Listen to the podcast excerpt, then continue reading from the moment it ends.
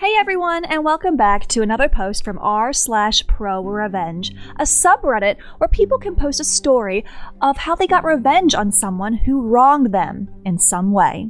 Today's story revenge to the tune of 50,000 plus on an owner who wrongfully fired me. This is a lengthy story that happened to me around six years ago. I'm female. I applied for a job as a bar manager at a new resto bar that opened up in my area, Ontario, Canada. The owner of this bar had some issues with her liquor license being revoked at a previous establishment, and there was some sort of stipulation. This part I'm not clear on, where she was required to A. Not be on site or involved in the business in any capacity for any reason she was a prohibited person, and I believe she made her husband the owner on paper, but for this story, she is referred to as the owner. And B, hire a manager with five plus years of experience and a Smart Serve certificate to run and be responsible for the bar in order to get another liquor license. After a short interview process, I was offered the job and was told of these terms. I accepted them despite the already apparent red flags. I was a very, very poor college student. When the restaurant and bar opened, everything quickly fell apart. Despite the owner not being allowed to be on the premises, she proceeded to micromanage both the kitchen and front of the house. She stopped scheduling kitchen staff to save money and was working in the kitchen herself. Food quality plummeted, customers became irate at how long of a wait it was, and word spread quickly in the small town. Eventually, only a few select regulars became our only customers. More hours got cut. Waitresses and kitchen staff were let go. The owner was now drinking at the bar and at the same time was waitressing and cooking. This was all in a matter of a month. One night that month, it was exceptionally nice out, and we had a lot of boaters in the area. We had a pier near the bar where boats could dock and walk into the restaurant. A large group had walked in on this night, and they were both very clearly underage and very clearly over intoxicated. I immediately cut them off, to which they made a very large stink about it. Enough that the owner's husband came over to ask what happened. I explained that I had cut the group off and wasn't going to serve them, to which the owner's husband decided to take their drink orders and serve them anyway. Obviously, money was tight, so they didn't care about the rules.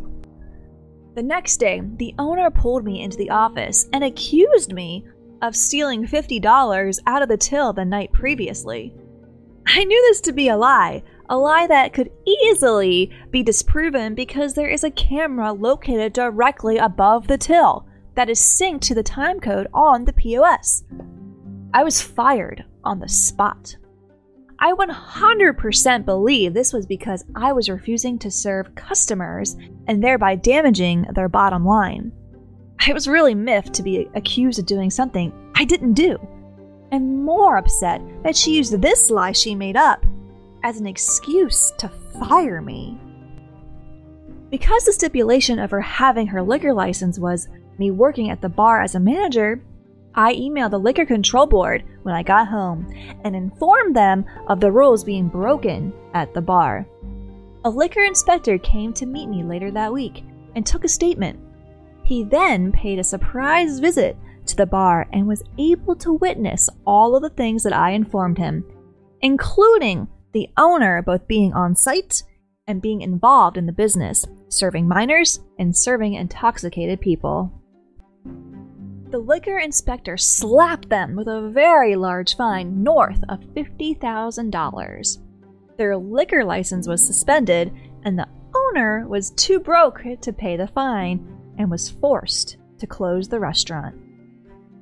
I received death threats from her for a while after that, but the revenge was absolutely worth it. For those who are naysayers to their story, I worked in the alcohol industry for a bit, and at least in the US, they are actually this effin' stingy. Hell, if I sold someone alcohol and they were intoxicated, I'd be open to lawsuit under dram shop laws.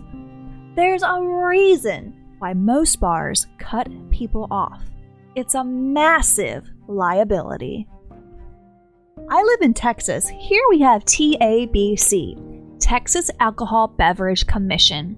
I don't know about Canada or other US states, but holy cow, are they strict here. They send singers out all the time to anywhere with a bar.